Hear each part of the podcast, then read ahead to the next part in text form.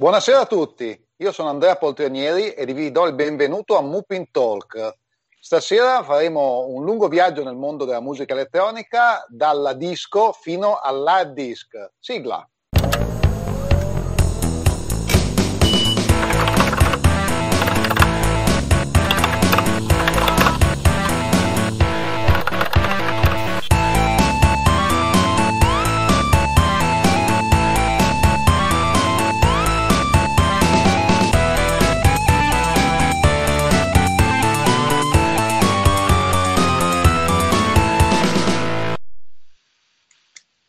Salve, salve a tutto il pubblico di Mupin Talk. Un saluto da Andrea Poltronieri. Stasera il titolo della nostra puntata è Dalla disco all'hard disk. Come potete intuire si parla di musica e del ruolo che hanno avuto i computer nel mondo della musica. Lo faremo assieme a due ospiti eh, d'eccezione. Da Torino DJ Gips, tecnico, musicista e performer. Ciao. Ciao. E da Brescia Emilio Rossi, eh, titolare dello studio Phoenix, Ciao. arrangiatore e tecnico del suono. Ciao. Ciao a tutti.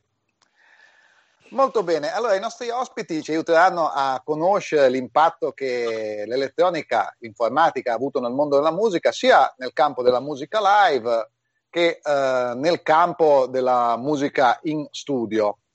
Chiederei innanzitutto a loro di presentarsi. Eh, DJ Gips, Paolo. Eccomi, ciao, ciao Raccontaci un po' di te. Grazie intanto dell'invito, è un piacere essere qui con voi. E cosa vi posso raccontare? Beh, sì, come hai detto tu, sì, faccio più cose nella vita, principalmente diciamo il tecnico audio-video, ma poi ho questa grandissima passione per la musica che mi ha portato negli anni a spendere un sacco di soldi in strumenti musicali. Come Emilio sicuramente potrà raccontarci perché comunque vabbè, è una passione che vale la pena coltivare. E quindi ho iniziato a suonare da molto giovane, avevo circa 8-9 anni, la chitarra, poi sono passato anche ad altri strumenti, il basso, la tastiera, insomma. E verso la fine degli anni 90 invece mi sono appassionato al mondo del DJing e quindi diciamo che questo titolo From Disco to Hard Disco per me è proprio mi, mi prende in pieno perché ho proprio vissuto questa, questa evoluzione poi magari ne, ne, parleremo nel corso della, della puntata Molto bene, allora anche la musica come l'informatica, come tante altre, è una passione costosa. Emilio, sei d'accordo? Ah sì, sicuro. Raccontaci un po' di te. La mia storia parte da... Eh, io sono un ingegnere musicista, nel senso che facevo ingegneria, ma poi ho deciso di eh, applicare l'ingegneria a quello che era la mia passione, che era la musica. E sono un tastierista, quindi non chitarrista, a differenza di Paolo. E ho lavorato in giro per l'Italia facendo il freelance finché ho deciso di scappare da Milano, di tornare nella, nella mia bella Brescia un po' più tranquilla e lì ho costruito il mio studio di registrazione. Lì faccio produzioni, arrangiamenti, registrazioni live in studio e mi occupo anche di mix di concerti dal vivo, quindi registriamo anche in esterno concerti dal vivo, li misso poi io in studio. E questa è una cosa, diciamo così, che si è evoluta negli anni e purtroppo devo dire anch'io che è stato un bagno di sangue a livello di investimento e lo è ancora adesso. Vabbè, però lo facciamo le passioni, le passioni costano, le passioni sì, sì. costano. Uh, beh, eh, già che sta parlando Emilio, uh, ci puoi uh, raccontare nella tua professione o anche nella, nella tua passione l'impatto che ha avuto l'evoluzione dell'informatica? Si è passati da uh, strumentazione analogica in campo musicale fino a strumentazione digitale e oggi a strumenti moderni, attuali. Come è cambiato il mondo dello studio di registrazione negli anni? Certo. La, la, cosa peraltro viaggia su binari paralleli perché sì, il computer è entrato sia nella fase tecnica che quella di, puramente di registrazione, mentre una volta si registrava su nastri analogici, era veramente dei nastri, se volevi fare dei tagli dovevi usare la lametta e incollare il nastro cosa che invece adesso si fa direttamente col mouse. E parallelamente anche gli strumenti poi sono passati dall'acustico, diciamo così, all'elettronico. E, e, e la terza linea parallela è stata per la composizione, la composizione che prima si, ci si trovava in studio con tutti i musicisti, partiture alla mano e bisognava per forza provare tutti insieme per vedere se la cosa potesse funzionare. Con il digitale invece sono arrivati i primi, i primi software, mi ricordo il primo Cubase e via dicendo, dove prima ancora che arrivassero i musicisti io potevo tranquillamente suonare tutte le parti di tutti e controllare se effettivamente quello che era scritto sugli spartiti poteva funzionare oppure no. Quindi arrivavo con cose già, già pronte. Stai parlando al passato? Di che epoca parliamo quando dici io arrivavo? Eh, eh, arriva...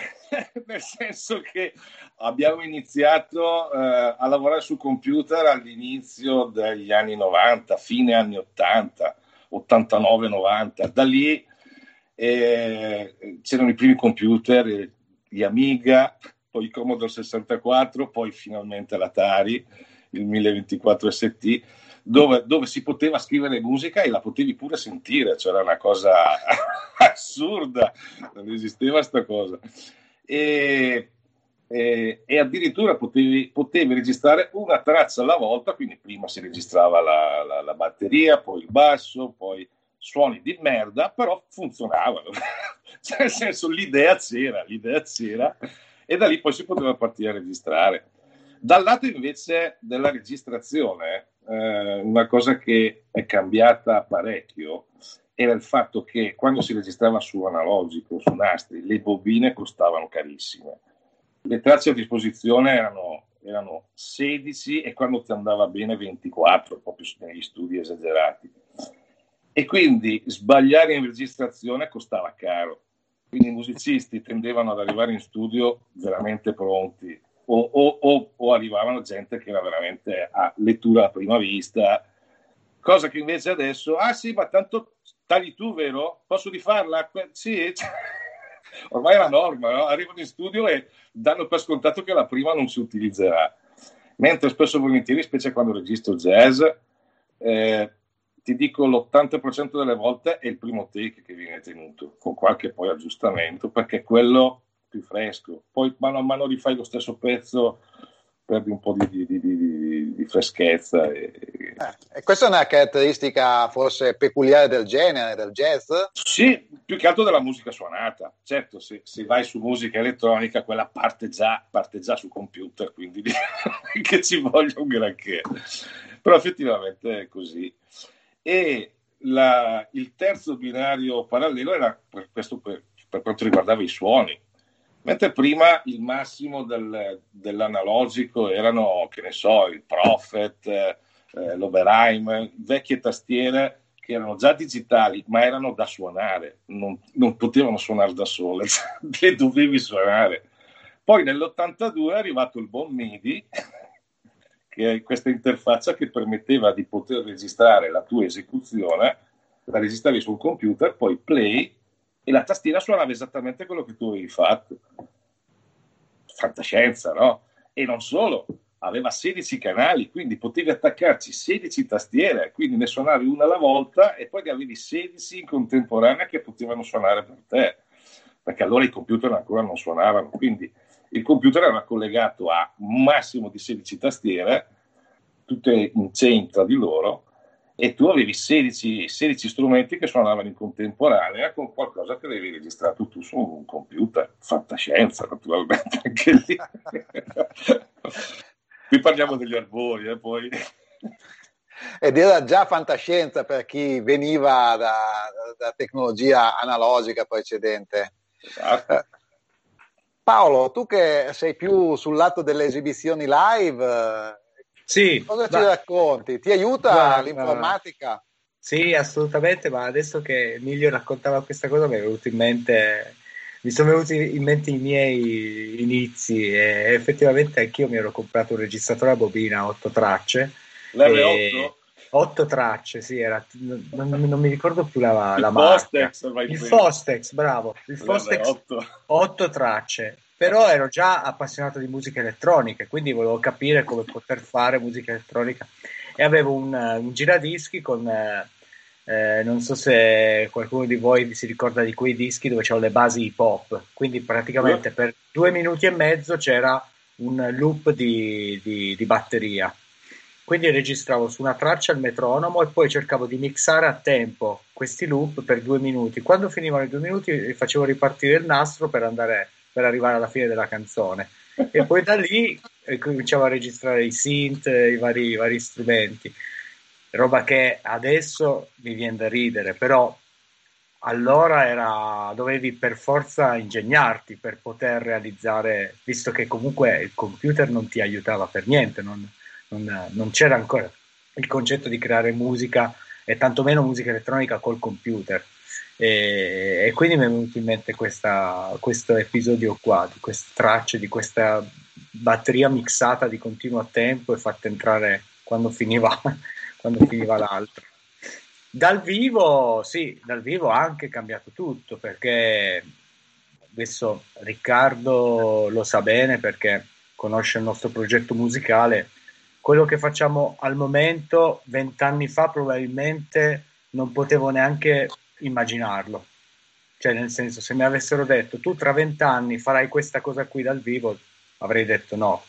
Mi sembrava come la, la, la, scena di Ritorno al futuro, no? e, e, principalmente, se, se, vuoi, ti spiego un attimo che cosa certo. succede al momento dal vivo nella nostra band. Praticamente io ho un Mac che uso per ehm, suonare alcune tastiere, quindi praticamente collegato attraverso il MIDI, come diceva Emilio. Questo standard dell'82 continua a esistere ancora sì, oggi. Sì. Pieno di difetti, ma longevo. Sì. sì, e tra l'altro eh, viene, è stato implementato per fare anche un sacco di altre cose, nel senso che noi il MIDI non lo usiamo solo per suonare eh, tastiere, ma per esempio ci sono appunto queste tastiere che vengono comandate da questo software c'è un segnale che, MIDI che viene mandato a un altro computer che fa partire un video nel momento in cui noi lo vogliamo. Sono, eh, c'è un tablet che è collegato alla nostra rete interna, perché noi abbiamo un router dal vivo, col quale, sempre con un, eh, dei controlli MIDI, il cantante fa partire le canzoni e eh, decide lui quanto farle durare, quindi play, stop. Eh, roba che se si inchioda alla rete dal vivo noi praticamente smettiamo di suonare. In più ci sono delle tracce che vanno dal computer con un metronomo che arriva in cuffia al batterista e in più c'è un mixer sempre collegato al router comandato anche quello dal, dal cellulare di ognuno dove ognuno di noi si può fare i propri volumi nel, nel monitor. Cioè, adesso a dirla così sembra una roba fantascientifica, però effettivamente me l'avessero raccontato vent'anni fa, non so tu Emilio, ma io sì, avrei detto vabbè. Pazzesca sta cosa, sì, sì, è vero. È interessante perché se ho capito bene, questo fornisce agli artisti un modo di esprimersi diverso che non esisteva. Non è facilitare il lavoro, è proprio una forma di espressione particolare, giusto? Sì, sì, esatto. sì. E pensarla in un altro modo, nel senso che vent'anni fa tu suonavi la chitarra, prendevi il tuo jack, lo attaccavi all'amplificatore, avevi degli effetti e no. Eh, la tastiera dovevi comprare, se volevi quel suono, dovevi comprarti quella tastiera lì. No? Ci sono tastiere che hanno fatto la storia della musica, no? Perché se tu volevi un determinato suono, ce l'aveva quella tastiera lì e tutti andavano a comprarsi quella tastiera per fare quel suono, no? Adesso mi viene in mente che a un certo punto eh, rifacciamo, che ne so, uh, Jump di Van Allen su un altro pezzo. Oberheim. Esatto, e invece alla fine è un plugin di, di un software uh, che stiamo utilizzando su, sul Mac, pensa te. Cioè, sì, sì, sì. Uh, allora, come esibizione live, capiamo che l'informatica consente proprio agli artisti di esprimersi in modo diverso, come non si poteva E invece, per quanto riguarda la composizione della musica, la, la creazione offline, la creazione prima, forse Emilio, eh, anche lì eh, ci sono stati grossi progressi, eh, le cose sono migliorate. Ah, sì, sicuramente, eh, sicuramente. Io peraltro ho, ho un approccio di composizione un po' più classico rispetto magari a, a chi fa rap, trap, quelli sono generi che ancora non ho, non ho toccato e, perché lì si compone più che altro per eh, pattern, per campioni e via dicendo. Io magari ho ancora un po' un approccio da musicista, quindi le parti le scrivo, eh, però il vantaggio è stato il poter accedere a eh, librerie di suoni veramente inimmaginabili. Io mi è già capitato di fare colonne sonore orchestrali senza aver noleggiato un'orchestra. Mi sono fatto un mazzo tanto per, per, riuscire a far sembrare l'orchestra suonata da un, da, da un plugin che suonasse realisticamente, però effettivamente ce l'ho fatta e ho risparmiato quei 10.000 euro per noleggiare un'orchestra, un'orchestra vera, quindi... e la cosa è inimmaginabile perché c'erano nel 76, mi sembra, 77, c'era un disco di, del tastierista degli Yes le, le, le, mogli di Enrico VIII, dove lui aveva praticamente composto pezzi suonati tutti con i synth analogici e questi pezzi erano molto orchestrali. Effettivamente le composizioni erano, funzionavano, ma i suoni erano proprio una cosa da ridere. Però è stato il primo esperimento di rock sinfonico, chiamiamolo così. Eh, con l'avvento dei campionatori, ti ricorderai Paolo dell'S900, l'S Miglia, gli Akai, con l'avvento dei campionatori i suoni effettivamente erano simili agli originali, cioè c'era un violino che era stato registrato e tu te lo, te lo potevi suonare ed effettivamente il suono era ver- veramente vicino alla realtà. Ecco, la cosa differente è riuscire a, far, a fare in modo che questo suono sia anche espressivo. Ecco, quello dipende un po' da, da, chi, da chi, utilizza questi suoni. E, però senza un computer e senza queste digitalizzazioni assolutamente non, non, sa, non, non, avrei mai potuto fare cose del genere. E l'unico che poteva fare cose del genere, eh, te l'avevo già accennato, era Mozart, che lui aveva un multipista in testa. Eh, allora lui... Ma noi siamo persone, persone umane, quindi abbiamo bisogno di un aiuto. E il computer diventa veramente un aiuto speciale se questo aiuto ti permette di fare cose in più e più velocemente. Perché ho visto invece altre, altre persone o produttori dove l'utilizzo del computer poi diventa fine a se stesso, nel senso perdi talmente tanto tempo a settare i driver, il suono, no, aspetta adesso devo passare questi 400.000 preset prima di capire qual è il suono giusto e se perdi troppo tempo già l'ispirazione che avevi all'inizio te la perdi. Quindi io di solito quando ho un'ispirazione, il primo suono che trovo lo utilizzo, comincio a suonare e già subito vedo se la cosa funziona oppure, oppure no. Quindi l'idea la butto giù subito. Poi al limite mi prendo lo stesso suono, mai cambiarlo, e lo modifico. Lo modifico in modo ah, così un po' più interessante, tiriamo fuori delle idee. E, mh, mm, quindi bisogna stare attenti alla, al, a quel filo che divide il musicista dal nerd. Ecco, non so, come, non so come dirlo, nel senso che capita, capitavano, sai, io le prime volte che, che, che utilizzavo ad esempio l'Atari, il 1024 ST, passavo serate dove alla fine di musica non ne avevo fatta, però mi ero divertito un casino ad andare a vedere tutti i menu, qua, qua può fare questo, può fare l'altro, può fare l'altro, però effettivamente di musica non avevo fatta io quella sera. Quindi poi questa fase la, te la passi eh, eh, e sì, poi sì. diventa uno strumento al servizio di quello che devi fare, cioè della musica.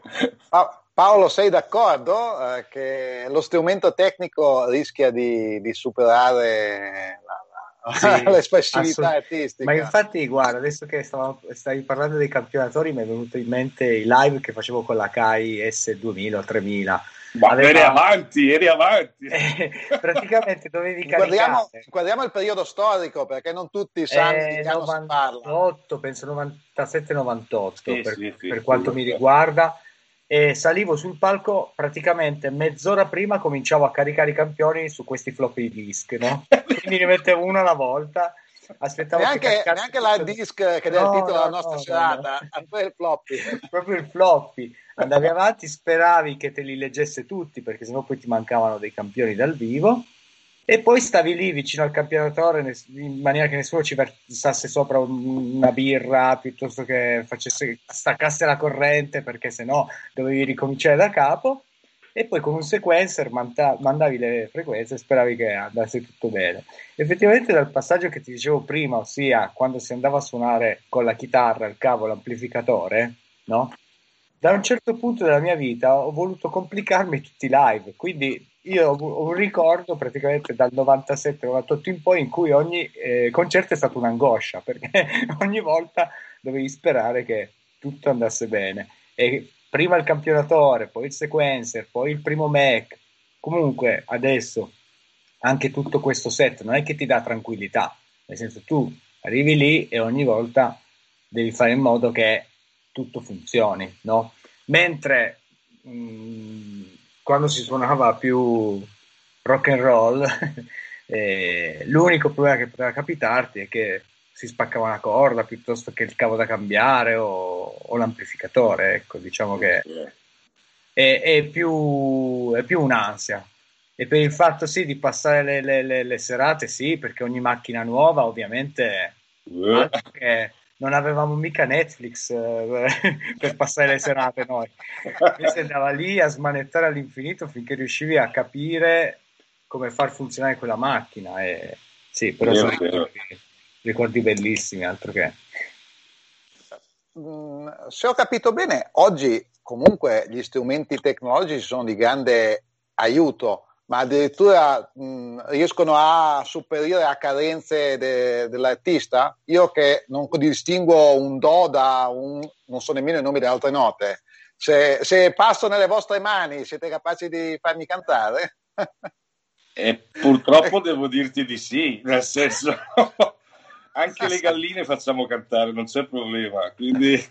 Anche tu Paolo? Eh sì, ci sono strumenti sia in in registrazione ma anche in live. Ci sono proprio, vabbè, il famosissimo autotune che conosciamo dagli anni 90, si usa tuttora e si strausa mh, mm, e se ne abusa anche dal vivo, nel senso che no, non vi dirò mai che ci sono artisti che lo usano dal vivo per correggere la propria intenzione, non lo sentirete mai dalla mia bocca.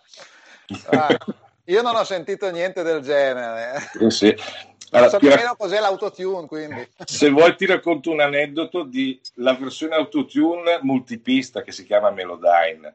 Eh, mi è già, successo, già successo di registrare orchestre, orchestre eh, violini nel senso in multimicrofonaggio e avere parti fuori tono, cioè stonate, gente che calava, roba del genere, montato, siccome non c'era modo di fare altri take o cose del genere, montato tutto su Melodyne e automaticamente arriva il direttore ad ascoltare il mix e dice ah ma hanno suonato bene stavolta, di solito sono sempre un po' calanti. Lasciamo stare perché poi tecnicamente loro non sanno come funziona, però se poi la cosa non funziona la colpa è tua, no? E quindi allora in qualche modo devi aggiustare. e Idem succede con i batteristi. Arrivano i batteristi, sai, quelli magari che non, non sono ultra professionisti, quindi magari sul click non sono perfettamente a tempo. Ormai adesso su Logic, Pro Tools ci sono sistemi per dirgli allora i colpi che fa troppo fuori aggiustali tutti del 70% rispetto al click e questa è un'operazione che fai in 5 minuti su una traccia se è suonata in modo decente Arriva poi il batteria sfruttare. Cavolo, ho suonato bene stasera, però. Eh. ecco, diciamo che in studio si possono fare sicuramente più miracoli che dal vivo, sì. nel senso che sulla voce effettivamente puoi agire, però i musicisti se suonano male dal vivo eh, non, per, per adesso piove. non c'è esatto, non ci sono ma a in futuro che, magari a meno che sai che c'è, c'è la, la, la, la, leggenda di un gruppo che eh, era uscito con un pezzo su andiamo in giro con la mm-hmm. che si raccontava che loro erano sul palco, ma c'era un gruppo dietro le, le, le quinte che suonava. Sì. Ed è sì. effettivamente così. Eh? questa sì, la, la, la, la, sapevo anche questa qui. Sì.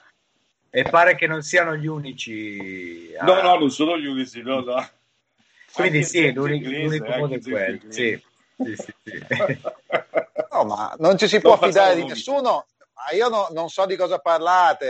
Ecco, io, oh, l'unico che avete nominato che conosco è Mozart, gli altri non, ah, non so niente. E lui, e lui no, non suonava con l'autotune, credo. Mm. No. Ah, mi sa che no. c'aveva l'orecchio assoluto. Eh? Però, eh, beh, a parte le battute, eh, mi pare di capire che eh, comunque eh, il progresso tecnologico ha reso per certi versi più democratica la capacità di esprimersi artisticamente, anche solo per la riduzione dei costi, al di là del fatto di intonare chi è stonato. Però chi ha eh, la capacità artistica per esprimersi oggi può trovare gli strumenti adeguati che 30 anni fa non avrebbe potuto avere o permettersi. Paolo è così oggi. Sì, assolutamente. Eh, diciamo che adesso chiunque o quasi chiunque può avvicinarsi alla musica anche in maniera semi-professionale, mentre vent'anni fa bisognava avere proprio degli strumenti per poter, eh, per, per poter fare determinate cose. E tra l'altro non abbiamo parlato anche del discorso appunto mh, del mondo del, del, del, DJ, no? Nel senso che... Parliamo anche in quel caso lì è cambiato molto la musica, tra virgolette, nel senso che io ho iniziato proprio col vinile, quindi mi portavo dietro le, le valigie cariche di dischi e, e ho, ho, vissuto tutta l'evoluzione, quindi dal CDJ, i primi lettori CD da DJ della Pioneer, fino ad arrivare alle console USB, quindi adesso vado in giro con un portatile, una console USB e volendo posso lasciare anche il portatile a casa e portarmi una chiavetta USB dietro. Quindi rispetto a una valigia di dischi in vinile, lì si sono fatti dei passi avanti anche solo per la logistica. Esatto, poi aggiungi la, la, connessione a internet, quindi in qualsiasi posto tu puoi avere il brano che, che ti richiedono, no? mentre una volta ti portavi la tua selezione di dischi e quelli, e quelli erano. Ecco il CDJ. Mitico. Spiegate, spiegateci cos'è un CDJ. Un CDJ il nostro, pubblico, un... il nostro pubblico di giovanissimi non sa cos'è un CDJ. Eh, è un lettore, vabbè, CDJ all'inizio erano dei lettori CD, quindi tu avevi la possibilità di mettere il CD eh, dentro e poter um, regolare la velocità di riproduzione, eh, mettere in pausa e ascoltare il punto in cui volevi far partire il, il, il disco eh, avevi l'effetto del vinile, quindi potevi far andare un po' più veloce, un po' più lento il, il CD, in maniera da poterlo mixare con, con, con l'altro, un po' come, come i dischi. Eh, ovviamente avevi bisogno di un mixer per il preascolto e è stata proprio una, una rivoluzione ecco, nel campo del, del, del mondo dei DJ. Eh, che poi è sparito assieme alla sparizione dei CD, immagino. Passando. Sì, sì, ma infatti anche adesso, anche ad altissimi livelli, molte volte vedi arrivare il DJ, l'artista con una chiavetta USB, la infila lì nella sua console, fa il suo set. E... Anche lì, si è visto, si è visto. Esatto, anche lì c'è un po' di angoscia perché comunque il disco lo mettevi, appoggiavi la puntina, quello andava e suonava, cioè a meno che non spaccavi la puntina, eh ma avevi comunque quella di ricambio in questo caso qui, molte il CD, il CD era una roba veramente uno ogni dieci saltava, quindi in serata a volte, eh, e non parlo di quelli masterizzati, eh, succedeva anche con uh, gli originali. E, e, e la chiavetta sì, è affidabile, però se a un certo punto il, la console non ti legge più la chiavetta, tu non hai più musica da nessuna parte, ecco. Non hai la sport, la, la, la, come dire, il, un, me, un, modo per andare avanti. Ecco. Eh, prima hai accennato al fatto che se cade la rete l'esibizione non può più andare avanti, adesso la chiavetta, mi sembra che ti dia un po' di preoccupazione la, la situazione attuale. È quello che dicevo, che è da vent'anni che io ho l'ansia ogni volta che salgo sul palco, perché potrebbe esserci qualcosa che non va da, da... dietro l'angolo c'è un problema che, che... però diciamo che la maggior parte delle volte va, va bene sì, diciamo. una volta che hai testato il tuo sistema ovviamente va ne vale la pena ne vale la pena insomma uh, ci avete, eh, prima abbiamo parlato dello standard MIDI, eh, durante la discussione avete accennato al fatto che si è passati ai Macintosh, a qualcos'altro. Mm, eh, nel campo dell'informatica personale oggi quali sono gli strumenti d'elezione dei musicisti? In passato si è detto l'Atari ST è stato un computer abbastanza ubiquo, mi pare di capire, per i musicisti. L'Atari ST è, però risale a 30 anni fa. Uh, che strada ha preso poi la musica personale? Uh, la chiedo a Emilio prima. Ma guarda, l'Atari, l'Atari, ST, eh, l'Atari ST era diventato lo standard perché era l'unico computer che montava già le prese MIDI aveva già le prese MIDI, quindi bastava comprare il computer, avere una tastiera e 5 minuti e ti potevi attaccare e potevi iniziare a suonare. È stato un po' il successo e poi aveva, aveva ben 1024 kilobyte di, di, cioè di RAM che era fantascienza. Il modello primo ne aveva 500, 512 e eh, però il vantaggio era che anche un computer così, tra virgolette, leggero a livello di potenza, perché non aveva nessun hard disk interno e tutto funzionava tramite floppy, anche il sistema operativo del computer veniva caricato tramite floppy. e eh, doveva gestire, diciamo così, il MIDI che, è un sistema di comunicazione a 8 bit, quindi consuma poco, ha una latenza di 10 millisecondi, quindi non è neanche tanto veloce e doveva gestire solo delle tastiere. Il problema è stato quando si è deciso, tra virgolette, di far funzionare il computer non solo per controllare delle tastiere, ma anche per controllare l'audio. E, e lì ci voleva un sacco di memoria perché per, per, registrare, quindi senza gli hard disk non si è potuto farlo, quindi si è aspettato che arrivassero gli hard disk.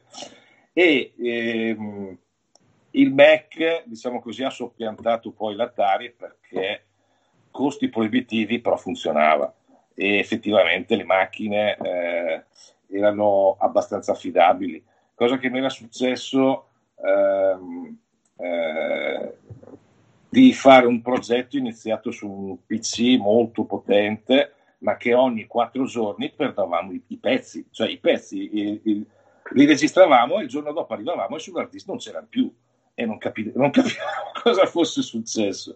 Mentre questa cosa sui, sui, sui Macintosh non, non, succedeva. Il problema è che bisognava spendere il doppio, il triplo. Però vabbè, allora si spendeva e si faceva. E passati poi a, eh, a ti stavo parlando dei, dei Mac.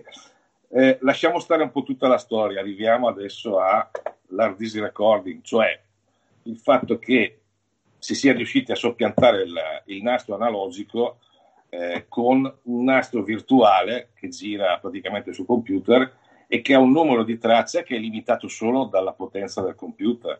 Ci sono computer su cui tu puoi caricare anche 192 tracce e lo tengono benissimo.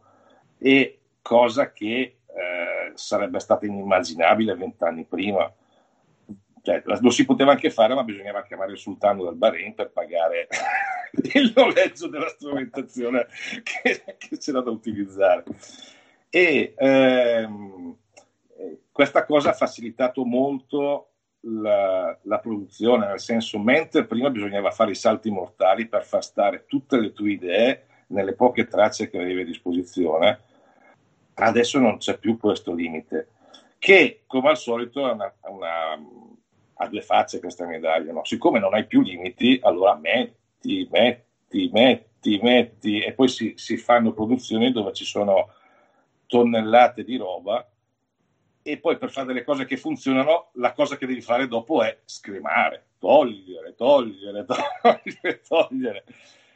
questo, questo non, fa div- non, fa diventare tutti Mozart la, eh, questa, no, eh, no, questa, possibilità, no? no eh? No, eh, perché sai, si ha un po' l'ansia da prestazione quando si ha a disposizione molta potenza e magari si realizza un pezzo non utilizzando tutta la potenza che ho a disposizione. Sembra quasi che, ma com'è possibile che funzioni?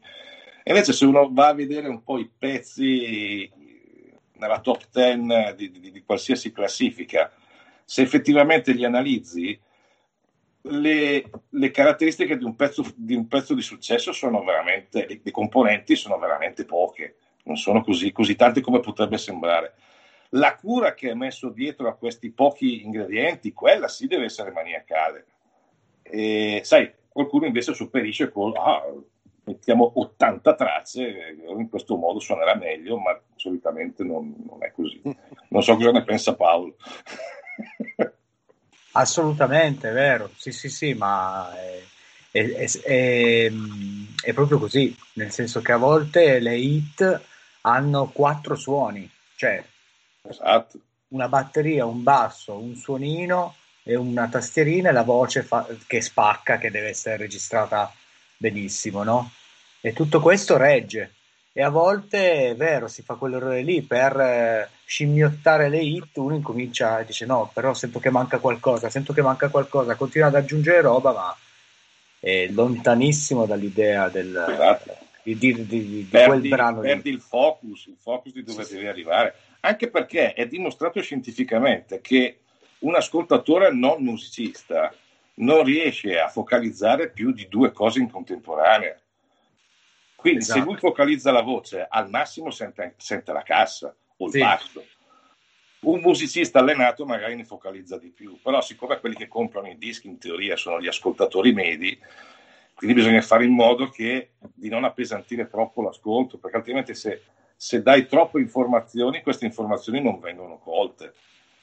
Se ne dai poche, addirittura vengono colte, ma po- possono anche addirittura essere interpretate, quindi qualcosa che eh, un po' velato potrebbe essere interpretato come qualcosa di addirittura migliore di quello che effettivamente è, eh, perché hai il tempo di, di, di, di recepirlo. Eh, per questo che nel pop la musica è ciclica, ci, ci sono tre idee, un pezzo pop solitamente sta in piedi con tre idee. E sta all'arte dell'artista far funzionare queste tre idee e far sembrare che ogni 20 secondi ci sia qualcosa di nuovo anche se effettivamente non è così. Ah, bene, adesso abbiamo imparato come fare una hit di musica. Eh, Posso farlo anch'io, già grazie ai sistemi. Uh, Paolo, anche tu suoni con i Macintosh? Sì, sì, sì, anch'io da quando... Windows diciamo... nel mondo della musica è, non, non, è, non è eh, apprezzato. Io ci ho provato, ma non è andata bene, quindi quando, da quando sono passato... Anche ma tu, perché... Anche tu perdevi file? sì, no, io mi, mi, si inchiodava proprio dal, dal, vivo, lì, altro che ansia, lì proprio...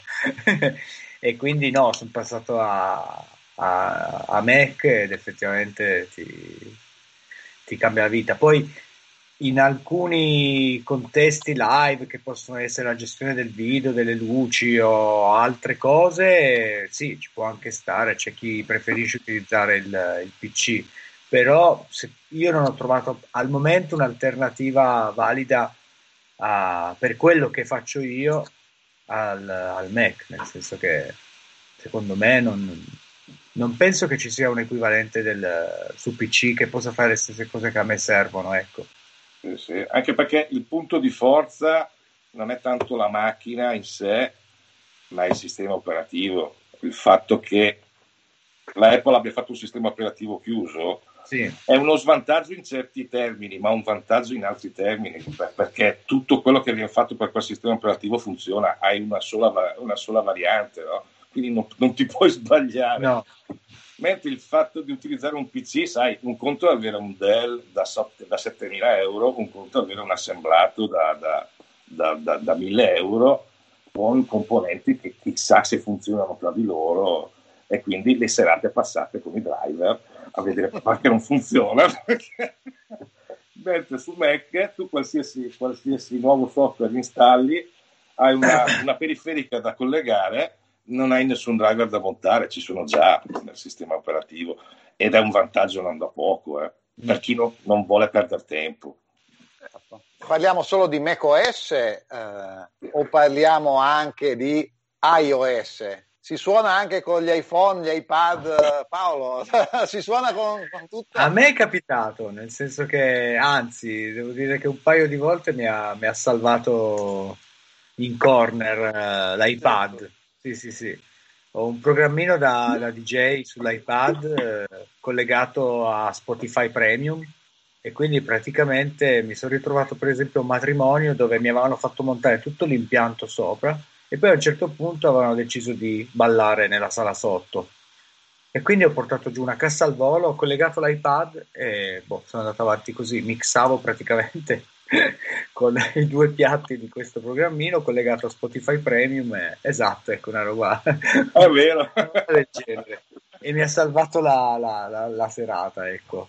E, e, poi sì, in realtà il, il, tablet io lo uso anche per controllare Ableton, che è un software di, diciamo, di riproduzione musicale multi, multitraccia, ecco, per farla semplice, per chi non lo conosce. E ho un programmino sull'iPad che mi permette di disegnare tutto quello che voglio, che siano volumi, eh, manopole, tasti, quindi mi posso creare un controller, diciamo, e andare a interagire con questo software che si chiama appunto Ableton Live e, e anche lì è una roba inimmaginabile, nel senso che eh, c'è uno spettacolo teatrale dove io e l'attore arriviamo dal, dal, fondo della sala e io faccio partire la musica con l'iPad collegato in wifi col, col computer che in realtà è sul palco e intanto faccio gli effetti, quindi sembra una roba veramente fantascientifica e inimmaginabile probabilmente quando ho iniziato. Da ciò che hai descritto, anche in questo caso la, lo strumento tecnico è parte stesso della performance artistica, non è solo lo strumento tecnico per ottenere il risultato, ma usarlo è eh, la performance stessa. Sì, fantastico. Sì, fantastico. Sì, esatto. Eh, Emilio, e in studio si suona con l'iPad?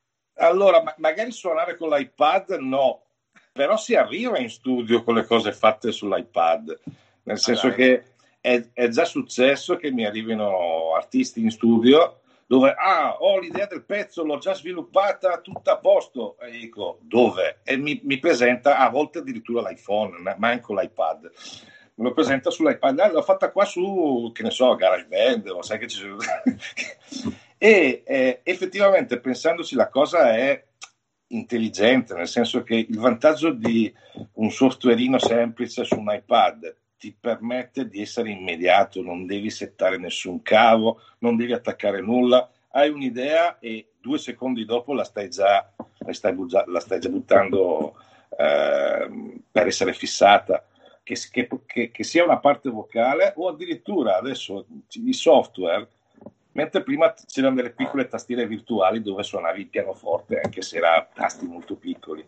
Adesso non so sì, sì, io, io, ho provato a usarne una sul mio ah, tablet, eh, ho suonato benissimo tra l'altro. Eh. Ma adesso c'è la possibilità di tu cantichi la cosa e ti viene trasformata nel suono che ti serve. Quindi dici, ho un giro di basso che fa tu, tu, tu, tu, tu, tu, tu, tu lo dice l'iPad e lui ti fa un basso che suona esattamente quello che stai facendo. E già che ci sono, te lo metto anche a tempo. Poi lo vuoi un pochino più swingato? Ok, dai, metti un po' di swing e lui te lo swinga. E la cosa è velocissima. Certo, non ci fai un disco con queste parti, anzi, qualcuno forse ce l'ha anche fatto, però. E, però effettivamente le idee le butti giù in un attimo. Quindi poi quando vai in studio e poi devi svilupparle hai tutto fissato. Mentre una volta cosa si faceva? C'era il Walkman, l'unico modo, non so se te lo ricordi, il Walkman no? oppure il dittafono, no? uno registrava le parti sul dittafono, ah il testo è questo, e poi tu dovevi ascoltare il dittafono. Così almeno arriva il dittafono, cose... ma erano anni che non sentivo questa parola. Sì, sì, perché, perché sai, all'università si usava il dittafono per registrare le lezioni, no? perché sì, erano sì, sì, piccole e duravano tantissimo, quindi, quindi ci stava tutto. Eh, bei tempi, o forse no, non lo so. Eh, ci sono un paio di domande dal pubblico. Eh, eh. innanzitutto mi chiedono eh, se siamo in grado, scusate, se siete in grado di spiegare rapidamente come funziona l'autotune se è una ah. spiegazione che si può dare rapidamente. Non so, Paolo uh, chi, chi, chi, vuole? allora, io, se vuoi posso parlare, nel senso che io Autotune lo uso dalla versione 1.0. Sì, sì, sì. io, allora, io l'avevo comprato il, proprio il rack invece. Il suono, eh, eh, per capire un po' come possa funzionare, il suono è formato da timbro e altezza. Timbro praticamente è ciò che caratterizza la sonorità. Io ho un timbro, un timbro profondo da corde vocali molto lunghe, oppure potrei avere questo timbro da corde vocali molto strette. E in autotune questo si chiama formante, che è una cosa a parte.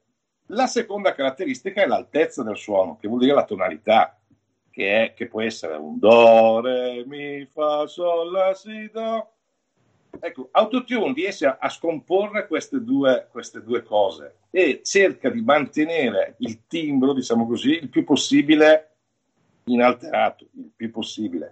Mentre l'intonazione riesce a praticamente riconoscere se, se il là che mi ha fatto il cantante è leggermente calante, io gli dico, ascolta, ti dico, quando il cantante è leggermente calante, cerca di tirarmi su questa nota e ci sono degli algoritmi che permettono di aggiustare questa cosa.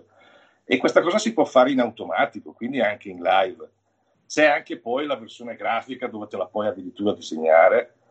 La cosa è che però un cantante che non è perfettamente intonato, volendolo, si può far diventare Cher. Non so se vi ricordate il primo pezzo Do You Believe, era stato il primo pezzo famoso dove era stato usato tutti una. Lì il DJ era stato un genio perché aveva utilizzato il autotune nella maniera in cui nessuno voleva utilizzarla, cioè con il, il, il tempo di, di, di, intonazione a zero, il che voleva dire che la voce diventava robotica. Ed è stato proprio il motivo del successo, adesso lo usano tutti, i rapper e via dicendo, hanno questo suono robotico. Però praticamente eh, è, è, da una legge fisica hanno tirato fuori uno strumento che effettivamente riesce a gabbare il nostro modo di sentire. Capisco, capisco. In, in poche parole. Quindi con l'autotune, eh, con questo strumento, eh, si può ottenere un'espressività diversa, ma si può anche eh, camuffare un'imperfezione. Cioè, io potrei sentire, una, posso sentire una canzone e riconoscere qui è stato utilizzato l'autotune per esprimere qualcosa, oppure anche non accorgermene perché l'autotune ha aggiustato qualcosa che non era corretto. Hai colto nel segno. Esatto, esatto. È proprio la, la, la, quantità, tra virgolette, di eh, autotune che tu utilizzi, detta proprio in maniera semplice, nel senso che eh, Cher piuttosto che i Fel 65, eh, tutta una serie di gruppi negli anni 90 hanno accentuato questa, questa correzione e quindi c'è quel famoso scalino dell'autotune no?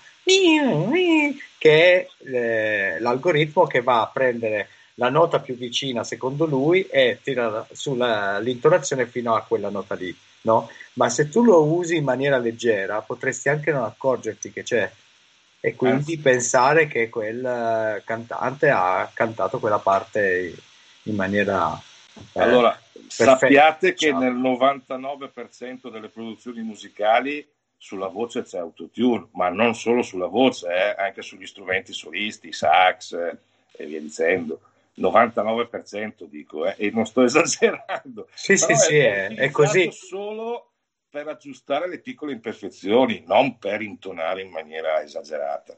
Allora non lo senti praticamente, perché l'orecchio, l'orecchio di questi anni si è un po' affinato. Se andate a sentire dei successi degli anni Ottanta, che ne so, la Rettore, come che ne so, la Nannini degli anni 90, dove ancora non si utilizzava autotune, eh, se uno si fa attenzione si sentono di quelle stecche veramente da paura.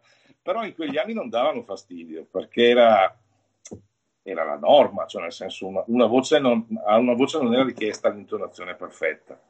Adesso invece sì, ormai la gente si è abituata e siccome ce l'hanno veramente in pochi, eh, che ne so, c'è Beyoncé, c'è Celine Dion e altre tre o quattro persone che hanno l'intonazione perfetta.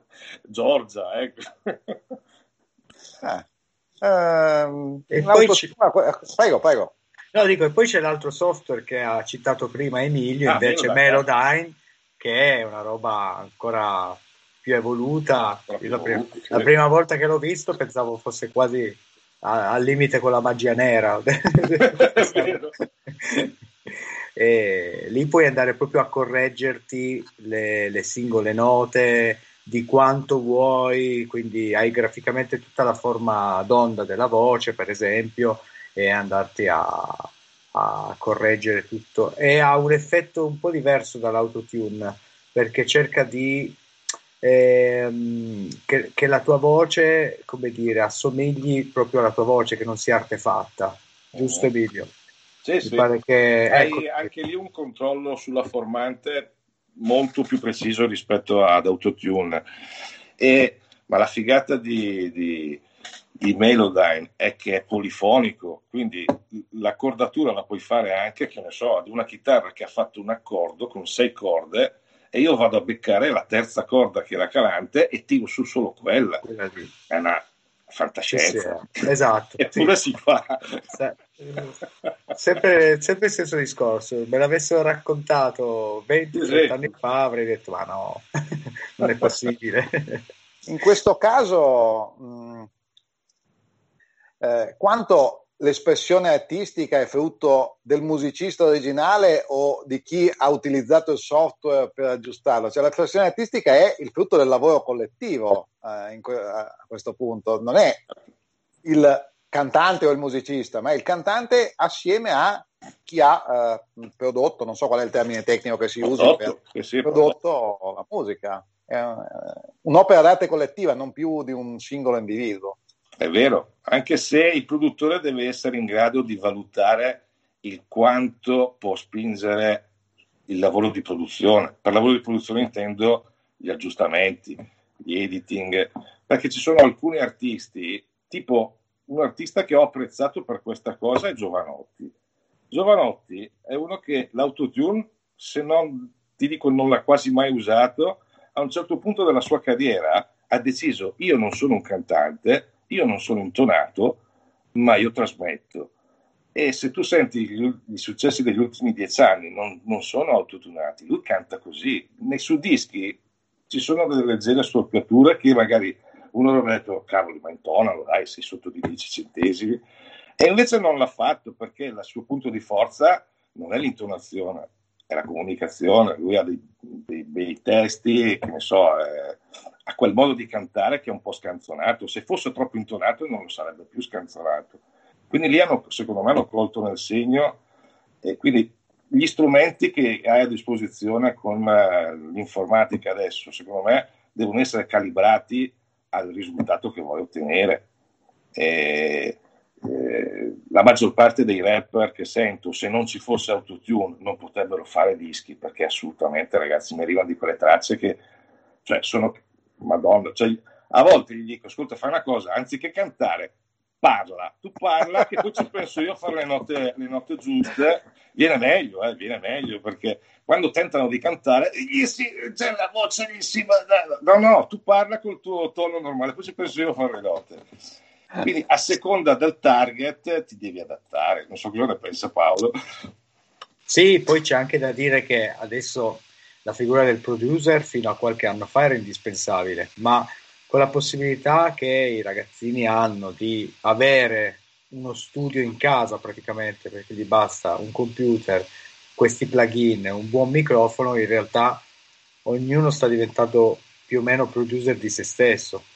Tant'è che molti, molti cantanti pop nascono nelle loro camerette, no? E poi arrivano al successo eh, mondiale, mentre qualche anno fa no, avevi necessità di uno studio, di qualcuno che sapesse utilizzare tutti questi strumenti. Ecco. Esatto, sì, sì, sì. Era, era, una specie di barriera il fatto che tu non potessi uti- andare in, in ambito discografico se non passavi da uno studio di registrazione perché i macchinari erano lì effettivamente adesso a casa se uno ha un po' di inventiva e un minimo di strumentazione qualcosa può fare, sì, sicuramente. Cioè, Io, democratizzato. Poi, tra l'altro che mi sento già diciamo nel reparto quasi anziani, no?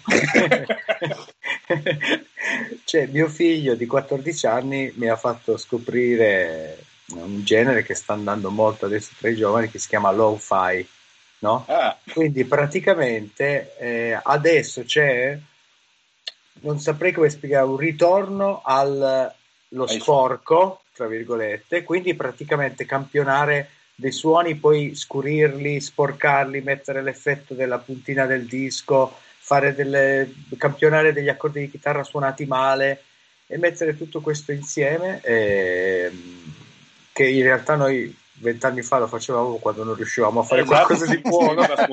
no? C'è invece questa ricerca al questo gusto un po', diciamo, retro eccolo lì, lo fai, eh. Eh, che però è bello, a me piace, eh, sinceramente, mi dà una bella sensazione. Mi ricorda un po' il trip hop degli anni eh, fine 90, inizio anni 2000 ah. eh, come idea, eh, però penso che sia sono, sono, aperto ovviamente ai vari generi musicali. Penso che la musica sia un po' ciclica, quindi c'è sempre un po' sì. un ritorno a qualcosa che ha fatto la storia vent'anni prima, più o meno. E quindi... Io, per come la vedo anch'io, di solito quando inizia un nuovo trend, un nuovo genere, agli inizi effettivamente ci sono le motivazioni espressive. Poi naturalmente quando tutti cominciano a fare lo stesso genere, allora arriva il, il commerciale, le, la copiatura o via dicendo. Ma mi ricordo già, te lo ricordo il primo hip hop che si campionava con i campionatori da 12 bit che avevano quei suoni sporchissimi sì. con, con l'aliasing, che però ascoltati ancora adesso avevano questo suono stranissimo, no? che lo potevi fare solo se il tuo campionatore suonava di cacca. Sì, sì, perché sì. i campionatori di adesso non suonano così. No. Devi utilizzare dei plugin per emularli. Sì, bit, bit crash. Emulare dove... i difetti. Sì, sì, sì, Quindi i difetti erano diventati qualcosa di creativo. Eh, ed era pazzesca questa cosa. Anche il fatto di un campionatore non aveva abbastanza memoria per campionare più note, si usava magari la stessa nota sia per le note basse che per le note alte. Allora, quando eri sulle note alte sembrava Paperino, sì, e sì. quando era sulle note basse sembrava. è che sta cosa poi è diventata Bellissimo, sì, sì, è una cosa pazzesca. No? Era un problema allora, perché non lo volevamo, però era così. Quindi... Sì, sì, Poi l'ascoltatore si abitua. Tecnico, limite tecnico è diventato un modo uh, di esprimersi artisticamente. Allora, certo, sì, così come in altri ambiti della tecnologia, il limite tecnico è stato uh, sfruttato dagli artisti per esprimersi Esatto, Oggi sì. non c'è più quel limite tecnico, quel genere, quella, quella musica, quel tipo di musica non si produce più se non cercando artificiosamente di replicare il passato. Sì. Pensa che ci sono delle collezioni di, di, di, di loop strumenti che si rifanno ai, ai, suoni che il Commodore 64 utilizzava nei videogiochi, cioè li trovi, eh? Ah, e sì, sì. Sì, sì, li trovi, si utilizzano ancora e quando i ragazzini che non sanno cosa fosse il, il Commodore sentono questi suoni, bellissimo sto suono, ero ragazzino io. Beh, basti pensare che nella trap praticamente la batteria più utilizzata è la Roland, la 808, 808 la 909, che sono batterie degli anni 80, quindi praticamente si stanno utilizzando un sacco di quei suoni che sono di 30-40 anni fa. Quelli, vero? Sì, sì. Pazzesco. Eh, si va avanti, si torna indietro, ma in tutto questo io vi chiedo, era meglio prima quando la musica era per pochi analogica o è meglio oggi eh, quando tutti possono strimpellare sull'iPad e diventare musicisti? Oppure non c'è una risposta?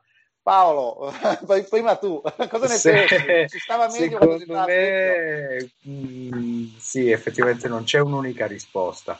Il fatto che tutti si avvicinano alla musica per me eh, non può essere che una cosa stupenda, nel senso che la musica effettivamente, per come l'ho vissuta io, è sempre stata una, un, un'ancora di salvataggio, un, un, uscire fuori dagli schemi, un eh, ritrovare te stesso, insomma ha avuto significati molto più importanti che la musica fine a se stessa, quindi più gente ci si avvicina per me, figurati, è, è solo un, un, un piacere. Per quanto riguarda era meglio prima o, era meglio, o è meglio adesso, non saprei cosa risponderti, nel senso che in alcune cose mi ha facilitato, però se penso veramente, come dicevamo prima, all'ingegno che ci avevo messo per realizzare questa demo su cassetta con queste cose che andavano e mixare, fare la cassettina e quella cassettina tra l'altro arrivò alle orecchie di Gianni Maroccolo ah. che, che, che, chiamò a casa il telefono, quello, la, la cornetta della SIP, no? eh, la cantante dicendo sono Gianni Maroccolo, ho sentito la vostra demo, è molto interessante e lei ha detto smettila cretino chi sei, no? pensando che fosse uno scherzo telefonico e qualche mese dopo ci siamo ritrovati ad aprire il concerto dei CSI a, a Prato, quindi eh, mi, mi, rendo conto che effettivamente ci andava più, più, si utilizzava forse più il genio, non lo so, non saprei. Non che adesso non si utilizzi, eh, perché comunque eh, ci sono le, le, nuove generazioni, secondo me, hanno, nascono già smart, no? Nel senso si ritrovano già questi strumenti e li utilizzano sicuramente anche meglio di noi sotto alcuni punti di vista. Quindi forse la nostra concezione è legata ai nostri vent'anni, quindi ho un ricordo dei miei vent'anni bellissimo e ti direi a sentimento che era meglio prima, ma non, non c'è una, una, risposta. Era meglio avere vent'anni. Sarebbe meglio avere vent'anni sempre, ecco, forse quello. Anche Emilio, tu hai più di vent'anni, credo. E qualcuno in più, sì. Effettivamente eh, ha ragione Paolo, nel senso... Ehm, il, quello che mi ricordo di 20-30 anni fa era che arrivare a certi risultati richiedeva veramente tanto lavoro, inventiva, perché non avevi soldi a sufficienza per avere quelle quattro tracce in più, quindi ti dovevi inventare come fare un bounce. E poi alla fine, quando ce la facevi, il risultato aveva 10 volte il valore di quello che effettivamente potrebbe essere adesso, perché lo fai in un attimo, no? Però per contro, effettivamente io mi rendo conto adesso che la possibilità di avere un'idea anche su un suono, eh. io adesso questo suono vorrei che, che, aprisse in stereo a destra, andasse a sinistra, ma che fosse a tempo con la cassa e via dicendo. Farlo vent'anni fa era una cosa assurda. Adesso effettivamente eh, lo si può fare e anche, neanche con, con, eh, con un grandissimo sforzo. La cosa è che la tua, la, la tua inventiva ha più strumenti a disposizione, quindi la, la, creatività effettivamente ha fin troppi strumenti. Sta a te scegliere quelli che funzionano e quelli che, che fanno per il tuo modo di, di esprimerti. Però effettivamente le possibilità adesso sono molto di più quindi, e costano meno e che non è male e io mi ricordo che per, per, vedere i primi sintetizzatori io avevo dovuto, avevo 16 anni, andavo a portare i caffè negli studi di registrazione perché era l'unico modo per entrarci, no? E, sai, o, che ne so, davi una mano, portavi la posta e io riuscivo a vedere dei sintetizzatori che vedevo solamente in televisione perché avevano dei prezzi che costavano come comprarsi una 500, cioè come un'automobile. Quindi adesso eh, su computer puoi avere, che ne so, tonnellate di sintetizzatori e fanno le offerte tutti i giorni a 29,90 29 euro. E sempre che magari non lo prendi craccato, che sarebbe meglio di no, ma anche i prezzi ormai sono calati veramente tanto, quindi non ha neanche più senso andare sulla pirateria.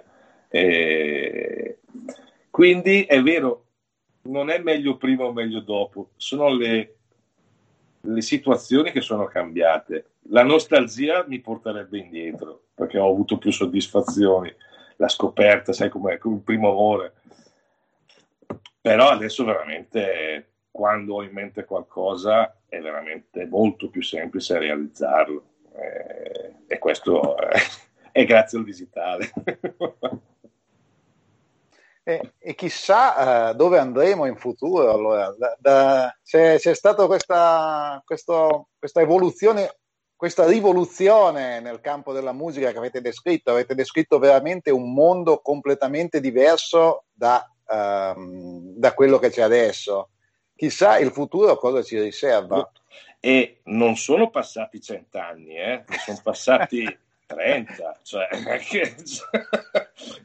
40 esageriamo. Cioè.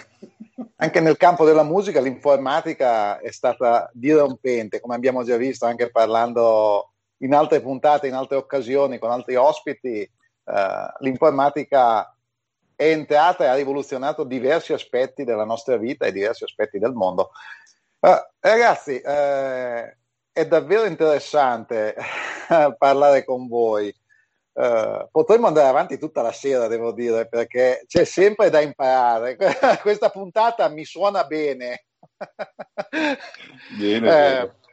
Quindi magari potremmo pensare di fare un ulteriore approfondimento in futuro, chi lo sa.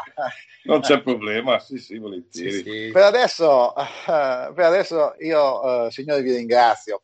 Uh, ringrazio innanzitutto il pubblico che ci ha seguito e ringrazio nel futuro chi ci guarderà in differita. Ehm, ringrazio Emilio. Grazie a voi. E ringrazio DJ Gips che ci ha aiutato. È stato un piacere. Buona serata a tutti, buona serata ai nostri ospiti e arrivederci alla prossima puntata. Ciao a tutti. Ciao ciao. Ciao.